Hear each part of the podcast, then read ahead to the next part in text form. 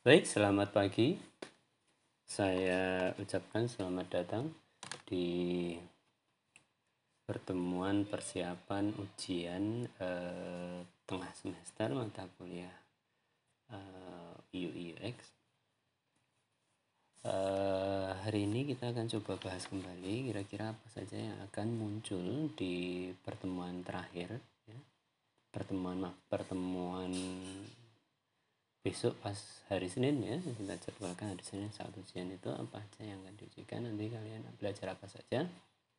Tentunya dengan belajar yang lebih fokus akan mendapatkan hasil yang lebih baik. Baik tanpa berpanjang lebar lagi ini coba saya coba bahas dari slide nomor satu. Slide nomor satu kita belajar mengenai dasar dua hal tadi user interface dan experience design.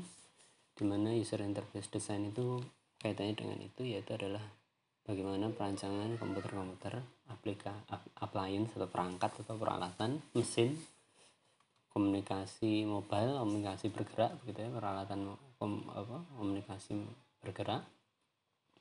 Kemudian aplikasi perangkat lunak dan juga website ya. Yang fokusnya ini uh, kaitannya dengan uh, user experience dan interaction.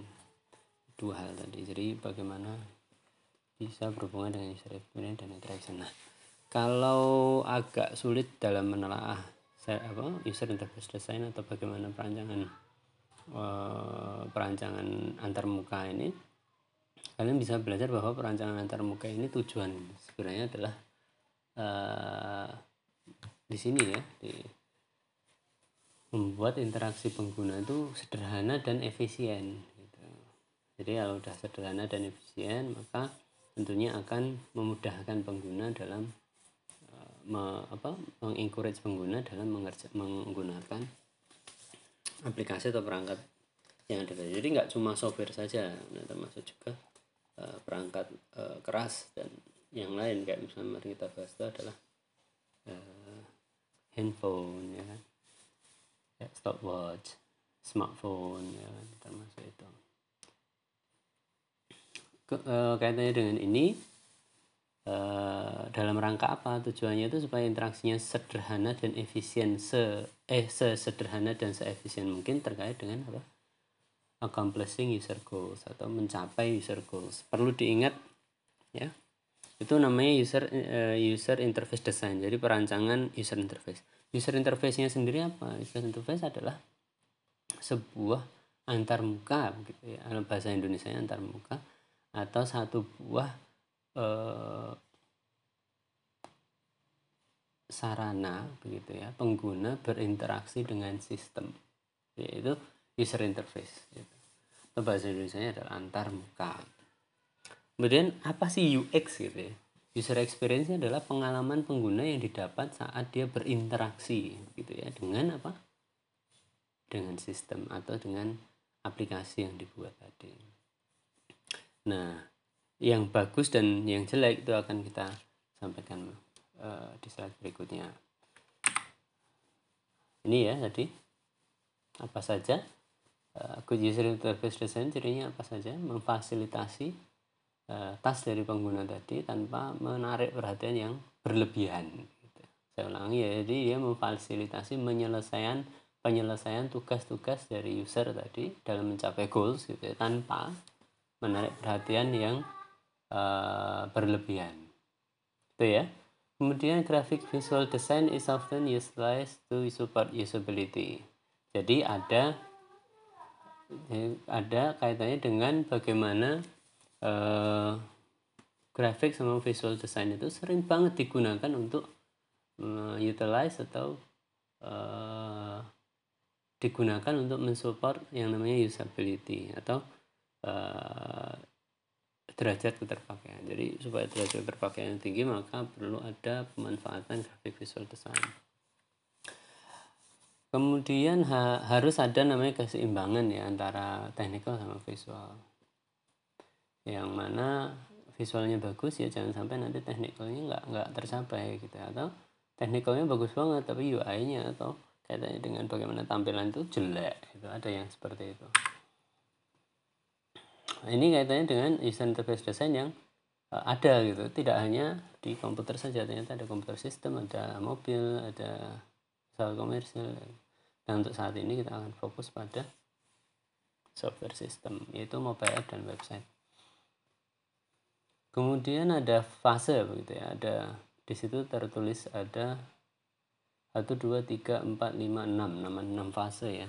Di mana 6 fase ini harus diikuti secara sekuensial jadi kalau anda mau bikin graphic interface design nggak bisa langsung gitu ya harus muncul dari awal dulu yaitu functionality requirement gathering ada user analysis ada information architecture prototyping, usability testing, graphic interface design. Nah, materi-materinya sudah saya sampaikan secara jelas ya, jangan lupa.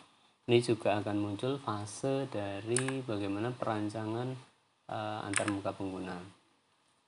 Yang pertama kaitannya dengan functionality requirement gathering. Apa itu? Kalian harus diminta untuk bisa menyebutkan bahwa di sini fase ini apa. Ya, bedanya dengan fase user analysis apa. Kemudian berbeda dengan use information architecture, apa gunanya dia? Uh, information architecture. Kemudian apa sih prototyping gitu? Urut-urutannya harus sesuai ya mas mbak ya. Jadi nggak boleh sembarangan. Dan yang terakhir adalah usability testing. Uh, di sana ada secara detail disampaikan ada tinggal protokol itu apa gitu partisipan ya. Disuruh ngapain itu ada di situ. Jadi silahkan bagi kalian nanti yang masih belum paham karena ini usability testing. Uh, specific thing allowed protokol itu ada jawabannya. Ini ada graphic interface design ya. E, bagaimana setelah si prototipe diujikan kemudian nanti diminta desainkan e, grafiknya gitu ya. Actualnya gimana? Dasarnya dari mana ya dasarnya dari prototyping usability testing dan komunikasi dengan pengguna. Termasuk di dalam adalah style guides heuristic dan lain sebagainya. Baik itu bagian pertama gitu ya dari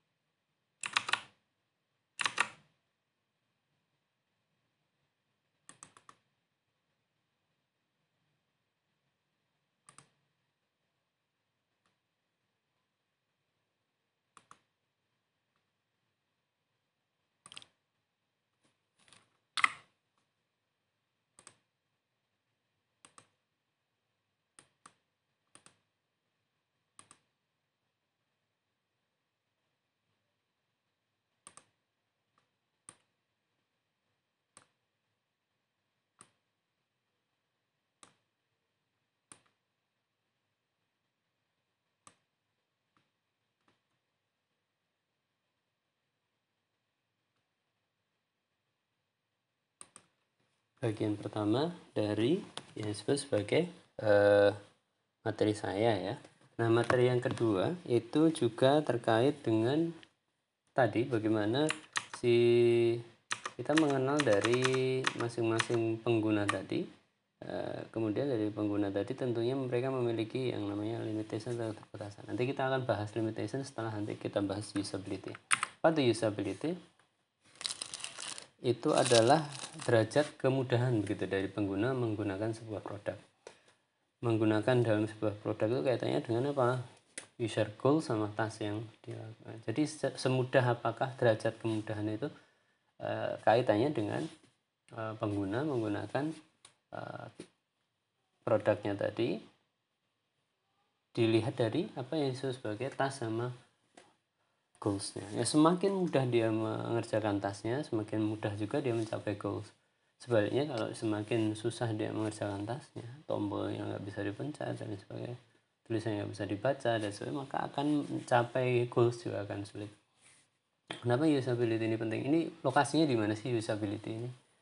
Kalau gambaran saya kemarin itu ada usability itu adalah di range kedua dari uh, tiga level yang sudah saya sebutkan. Yang pertama adalah UI ya kan?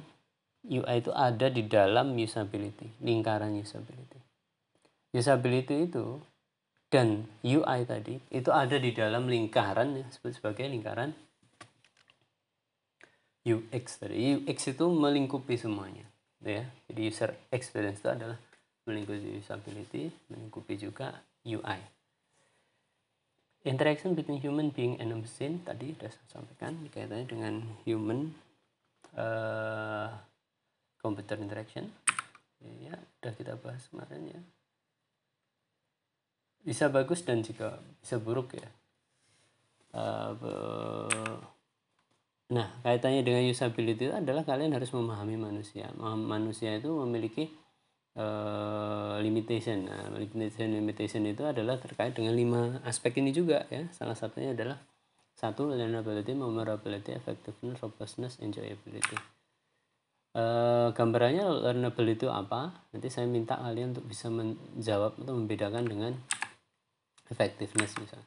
Learnability sama memorability itu adalah the ease of becoming effective for a new saya pengguna baru menggunakan aplikasi yang anda bikin atau peralatan yang anda buat dan dia itu dengan mudah beradaptasi gitu. kenapa bisa seperti itu karena bagaimana anda menyajikan perangkat baru itu menyerupai perangkat yang lama? Contohnya sudah pernah saya sampaikan ya bagaimana anda menganalogikan sebuah uh, tempat belanja gitu ya. Kalau anda belanja datang parkiran masuk ke ruangan masuk ke tempat belanja itu kemudian mengambil barang-barang masukin ke kart kartnya itu dibawa ke si kasir melakukan proses pembayaran dan selesai gitu ya. Nah bagaimana orang bisa menggunakan mengaplikasikan teknologi apa analog analogi tadi ke dalam sebuah bentuk online shop gitu ya? Atau e-marketplace gitu di mana itu ada pasar dan masing-masing di pasar itu ada buyer ada seller dan buyer juga bisa sembarang membeli di situ dan bisa melakukan check out di satu tempat atau uh, payment. Kirim ke dalam satu uh, tempat yang sama. Kemudian yang kedua katanya predictability of response jadi respon dari pengguna itu sudah di prediksi begitu ya. Kira-kira apa yang dia akan lakukan dengan memberikan gambaran dia ada di mana mengarah ke proses yang mana setelah itu apa. Jadi pengguna tahu. Generalizability adalah me-extend knowledge ke aplikasi atau ke situasi yang lain. Jadi kalau sudah dia menggunakan sebuah aplikasi misalkan ngetik ya atau uh, kurang lebih ada fitur beberapa fitur di mana fitur tersebut itu kurang lebih ya oh kalau seperti ini step pertama ini step kedua ini sudah tergambarkan. Jadi dia tidak perlu lagi melakukan pembelajaran jenis baru. Effectiveness sama robustness adalah kaitannya dengan bagaimana uh, ada error itu dia tidak bisa misal ini kemarin saya berikan contoh itu adalah salah satunya saat saya sudah pesan Gojek dan saya mengcancel itu nggak bisa gitu karena saya salah klik. Salah klik itu saya salah gitu. Saya salah ngeklik kemudian saya sadar saya salah saya, saya mau mengembalikan status ke kembali lagi ke awal. Tapi tidak bisa. Nah itu artinya tidak recoverability-nya tidak tidak maksimal gitu ada sih opsinya cuma beberapa detik dan itu harus scroll ke bawah. Nanti saya kasih contoh. Scroll ke bawah dan itu menyulitkan. Kita bahas juga. Responsiveness bagaimana state of communication? Saat saya klik tombol itu memberikan respon atau dia harus nunggu dulu? Nah itu.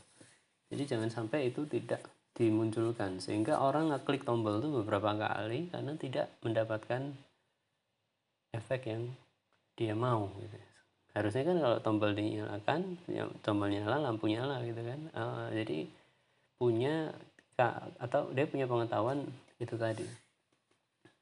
Saat diklik berarti itu lampu nyala. Saat dimatikan berarti klik. Ini berarti ini adalah mengindikasikan bahwa tombol lampu ini adalah di situ.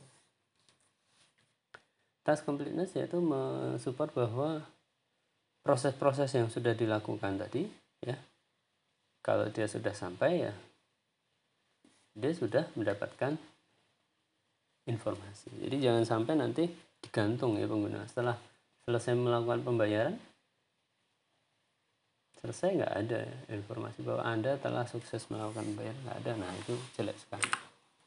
Terakhir adalah kaitannya dengan enjoyability. Ini use, usability tapi yang kaitannya dengan kemewahan ya. Semakin sampai pada enjoyability maka itu mewah ya atau sesuatu yang bagus itu yang mahal. Pengguna tuh puas mendapatkan atau mengalami ya mengalami. Biasanya di game sih biasanya kayak gini. Dia puas nggak sih main game itu? Atau seberapa puas dia sih scrolling uh, list of videos yang ada di TikTok? Ini luar biasa ya kalau anda sudah sampai ke sini artinya bisa merancang produk semacam ini itu saya rasa anda ya contohnya aja misalnya anda merasa enjoy terhadap sebuah perangkat maka artinya sudah melewati tahapan usabilitas yang bagus gitu ya. kemudian usability sendiri ada risetnya ternyata ya. Nanti kita bahas kayaknya dengan UX design research atau UX uh, design research ya memang UX, UX research begitu ya. Tapi itu di akhir makanya ada waktunya Nah ini kaitannya dari usability research ini penting sekali tujuannya adalah merancang tadi. Kalau UX research itu biasanya adalah digunakan untuk melakukan evaluasi terhadap dan produk yang sudah ada. Ada tiga macam qualities metode yang bisa digunakan untuk mengevaluasi produk usability dan juga ada yang bisa digunakan untuk mendesain produk dengan uh, indikator adalah good usability tiga hal tadi. Kemudian jangan lupa juga ada disiplin ilmu psikologi engineering art linguistik tentunya yang kaitannya dengan usability karena dia interdisiplin. Uh, kalau di beberapa tempat yang saya tahu di Tokopedia misalkan UX researchersnya itu sendiri malah mayoritas dari orang psikologi ya. bukan dari orang-orang komputer malahan ya tapi ada juga orang komputer. Tapi minor biasanya minoritas An usability expert should be combination. Ada kombinasi dari itu. Psychologist, engineer, and artist. Kalau satu orang ya, dia harus punya tiga hal tadi. Kaitannya dengan Oke. Okay. Dan ini standarnya 9241. Kemudian kenapa itu penting? Kemarin kita sempat bahas yang pertama kaitannya dengan uh, bisa kalah saingan kalau dia tidak bagus itu ya usability-nya mending saya pakai yang A daripada yang B. Kenapa yang B itu wah enggak enggak ini. Ada juga uh, trigger yang lain yaitu adalah promo. Nah, saya lebih suka ke situ karena promo tadi. Tapi promo itu hilang selesai. Kenapa? Karena usabilitasnya rendah orang nggak mau pakai. Yang ketiga yang kedua adalah kaitannya dengan kerugian finansial. Ya jangan lupa terjadi kerugian finansial sudah ada di slide anda bisa lihat. Contohnya apa? Anda baca kemudian ini juga sama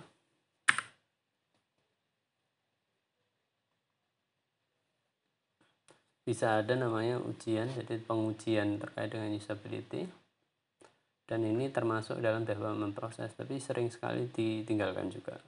Idealnya dilakukan ya ada verifikasi dan sebagainya. Kemudian perbaikan update dan sebagainya. Kemudian ada dokumentasi. Oke itu ya eh, kaitannya dengan apa yang disebut sebagai usability baik. Baik kita coba lanjutkan kembali materinya tadi. Kita sudah masuk ke human qualities. Di mana human qualities ini penting sekali untuk bisa kita ketahui terkait dengan keterbatasan atau apa yang membuat mereka atau apa aja faktor yang mempengaruhi dari uh, seorang pengguna itu bisa mendapatkan uh, informasi dari apa yang sudah kita rancang yaitu di UI dan UX tadi ya. Ada manusia jadi manusia itu beda dengan mesin udah kita sampaikan kemarin ya. Jadi bagaimana cara mereka berpikir itu e, berbeda dengan cara berpikir mesin. Nah manusia itu punya tiga hal. Yang pertama kognitif psikologi yaitu bagaimana sensesnya itu indera indera yang dimiliki. Kemudian juga setelah indera yang dimiliki mereka akan memasukkan ke akal gitu ya. Nah itu ada mekanismenya nah cukup banyak ya nanti akan kita bahas berhubungan dengan itu. Senses yang cukup ada lima five senses ada mechanism of reasoning. Kemudian qualities of human or part of genetical heritage. Jadi secara fisik itu manusia itu ada faktor yaitu genetik gitu ya. tinggi rendah pendek gemuk kurus dan sebagainya itu genetik. Kemudian uh, jangkauan jari dan sebagainya itu juga ada termasuk di situ. Nah harus bisa memahami bahwa rata-rata ukuran jari dan sebagainya yang ada di Indonesia gimana? Dan ada juga tangan dominan dari pengguna itu apa? Kemudian secara genetik tadi ya selain itu ada yang mempengaruhi yaitu cultural factor yang mempengaruhi tindakan kita. Itu dua tiga ya. Yang pertama cultural factor itu apa saja? Belief ya. Ada agama language art seni attitude itu adalah sikap. Kemudian tools ada perangkat yang ada di sekitar kita yang kadang kita nggak tahu itu awalnya apa gitu nggak tahu. Nah saat itu dibuat dalam bentuk software kadang membingungkan itu ya termasuk itu. Building lingkungan uh, gedung-gedung itu ya rumah bentuknya bentuk gedungnya. Kemudian antar muka pengguna juga itu yuk termasuk cultural factor. Kemudian ada cultural evolution. Uh, bagaimana cultural evolution itu adalah perubahan uh, sikap terkait dengan uh, perkembangan teknologi yang ada. Contoh misalkan uh, respon suara manusia merespon suara ding gitu ya di HP atau telepon suara telepon ada ring ringtone gitu kan dia langsung ber meng, um, biasanya memfokuskan ke ringtone dulu ya dibanding dengan manusia yang ada di depannya sering sekali seperti itu. Kemudian bagaimana kita menseleksi perhatian kita supaya tidak tertarik pada uh, iklan gitu, ya. iklan di TV atau di internet. Dan bagaimana manusia itu? Ada kualitasnya secara umum seperti apa? Hmm, bagaimana mbak pandangan atau sight mata manusia? Uh, paling penting ya di kita uh, tentunya ini yang paling bisa me, membuat atau merangsang supaya manusia itu mendapatkan respon yang sesuai gitu ya. Kemudian manusia bisa melihat dua yang pertama gerakan bentuk ya dua gerakan bentuk dan ada juga warna gitu ya. Nah kaitannya dengan warna nanti warna yang sesuai kombinasi warna yang pas apa menyebabkan apa kesannya apa itu nanti kita bahas. Tapi untuk saat ini enggak ya. Jadi yang penting kalian tahu dulu sense manusia itu kayak apa kemudian dia bisa mengevaluasi kaitannya dengan jarak antar objek yang ada. Ya, jarak objek tertentu lebih dekat dari objek yang lainnya karena dia bisa mengevaluasi itu. Kemudian ada gestalt law sangat penting. Kalian nanti akan ada pertanyaan terkait ini. Apa pentingnya sih gestalt law itu kan? Untuk user interface design itulah uh, dengan adanya hukum-hukum yang ada di gestalt law itu kalian bisa merancang bahwa informasi itu tersampaikan tanpa harus ditulis gitu ya. Harus kasih visual visual kayak gini aja ini apa? Salah satunya adalah shapes yang berdekatan satu dengan yang lain dianggap sebagai satu grup. Ya ini ya. Dan ada yang mirip itu dianggap satu grup. Karena otomatis menggrupkan yang ada lingkaran di tengah itu dibanding dengan yang tidak ada. Kemudian ada juga uh, yang dihubungkan dengan tali itu memiliki keterkaitan dan itu dikelompokkan jadi satu biasanya. Karena warnanya mungkin beda tapi sama ini dikasih apa sih? Kasih tali kasih penghubung. Nah, berarti mereka satu hubungan gitu ya gambarannya. Kemudian eh, kalau satu area itu ditutup ya dibanding dengan area yang lain maka yang ada di dalam tutup itu adalah satu kelompok yang sama atau cluster yang sama kemudian cara membaca manusia gimana? Itu tidak bisa kalian e, mungkin kalau kalian tahu proses membaca manusia itu tidak word by word ya tapi dari pola kalimat pola kata maaf. Pola huruf maaf. Pola huruf yang ada. Jadi contohnya di sini adalah hello world. Hello world meskipun tulisannya terjumbled gitu ya. Jumbled itu adalah tidak beraturan tapi sama otak manusia itu dengan mudah dibaca itu kemudian capital letter apa sifatnya mengambangkan apa itu akan uh, menyebabkan kesan apa ada di situ juga. Bagaimana cara manusia mendengarkan? Nah dia bisa bisa mengidentifikasi jarak arahnya dan gerakannya Nah, ini kaitannya dengan bagaimana sih uh, I, I itu dibangun gitu ya. Salah satunya dia memanfaatkan yang namanya hearing tadi, alarm ya kan, suara ding gitu. Kemudian bagaimana sih merancang sebuah antarmuka di mana dia lingkungannya sangat berisik gitu. Kemudian apalagi besok ya mungkin antar mukanya pengguna itu sudah mengarah ke Google Talks uh, maaf Google Assistant itu ya dia mana? Siri atau Google Assistant atau apa itu ya Alexa dan lain sebagainya. Sekarang antar mukanya tinggal ngomong saja. Kemudian ada other senses ya tentunya anda harus bisa tahu bahwa di sana ada other senses yaitu touch. Touch UI sendiri ada gesture dan sebagainya pengembangannya sangat banyak sangat banyak nah di tugas kalian juga sudah ada. Kemudian haptic haptic senses gitu oke. Masuk bagaimana berinteraksi dengan uh, keyboard yang uh, bukan keyboard fisik ya. Jadi keyboardnya keyboard yang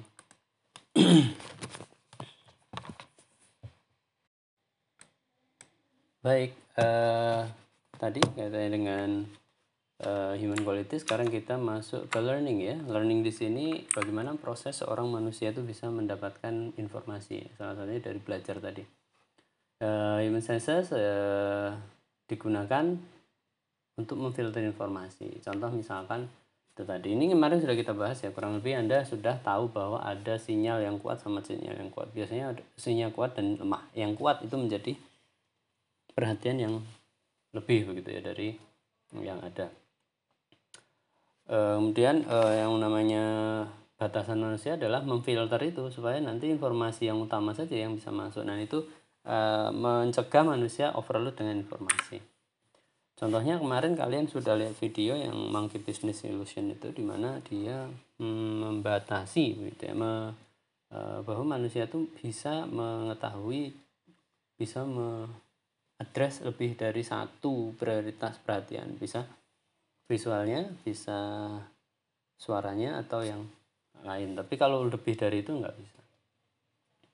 Ya itu kaitannya dengan stimulus threshold gitu ya. Apa aja yang menjadi perhatian manusia? Yang pertama yang menarik dan juga sinyal dari bahaya tanda bahaya. Dua hal tadi.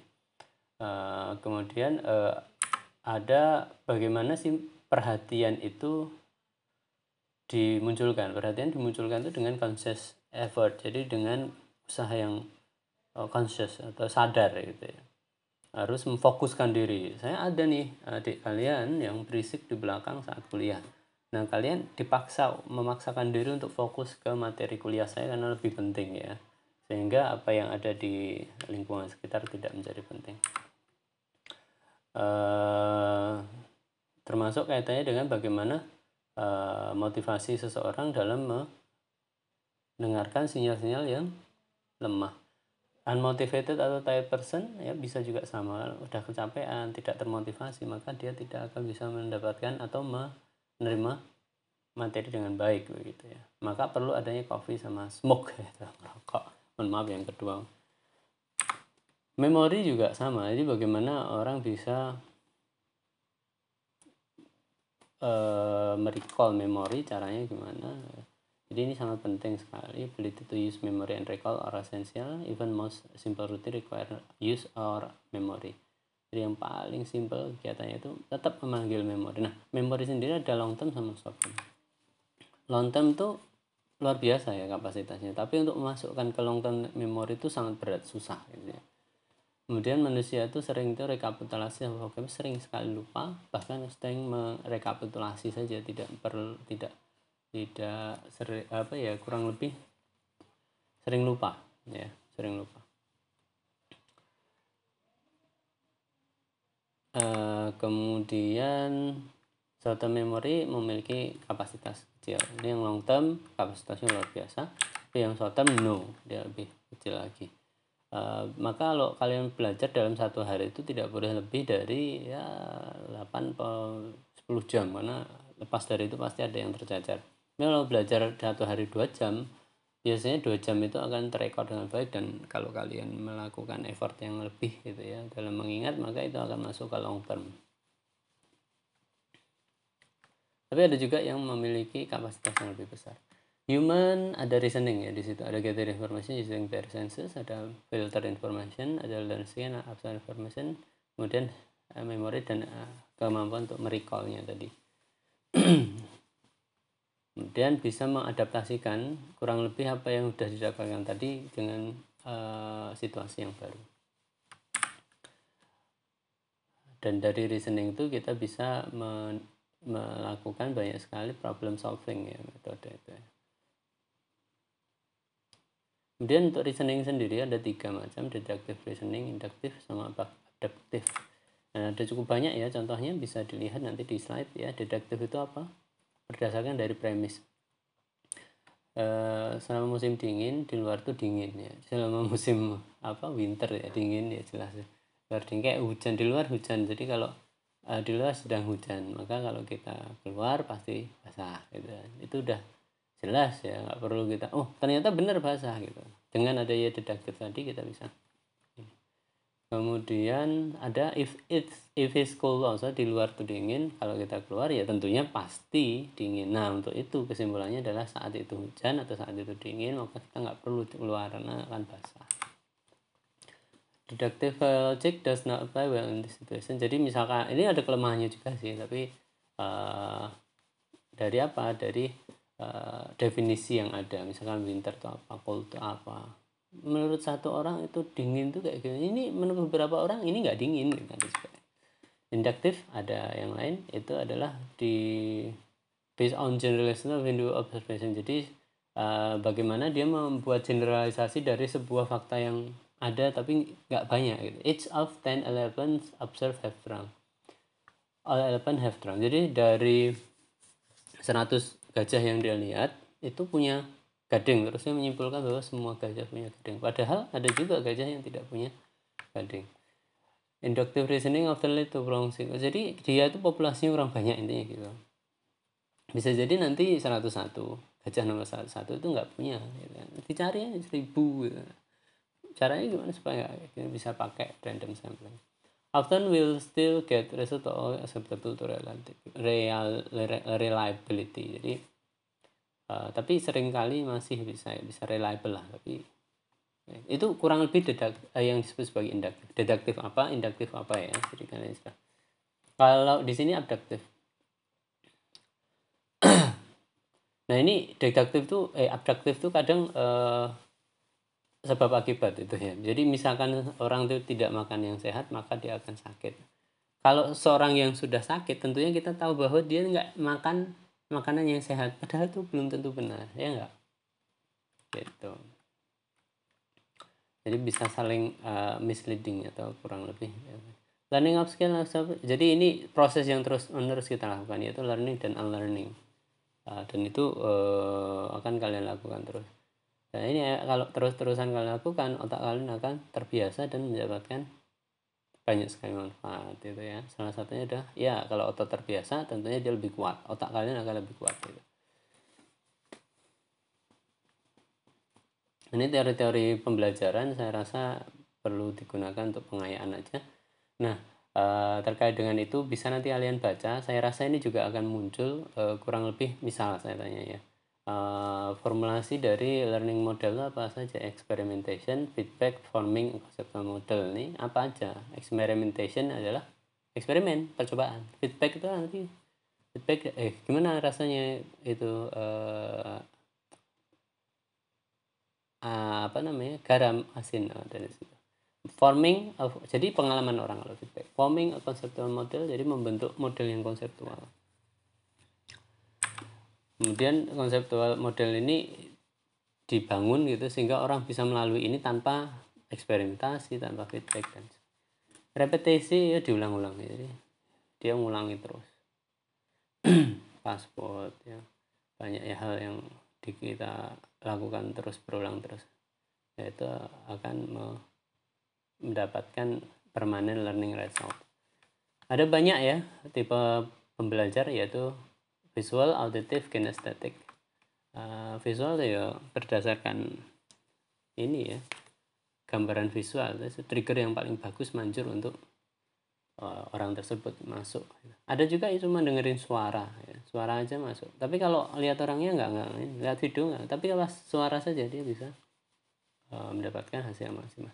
Kinestetik itu ya atlet olahraga nih biasanya. Jadi belajar dengan melakukannya gitu ya saat dengerin dosen ngomong dia nyatet. Nah itu bisa jadi seperti itu. Nah kalau mau lebih kuat ya tiga ini harus dikombinasikan. Oke seperti itu.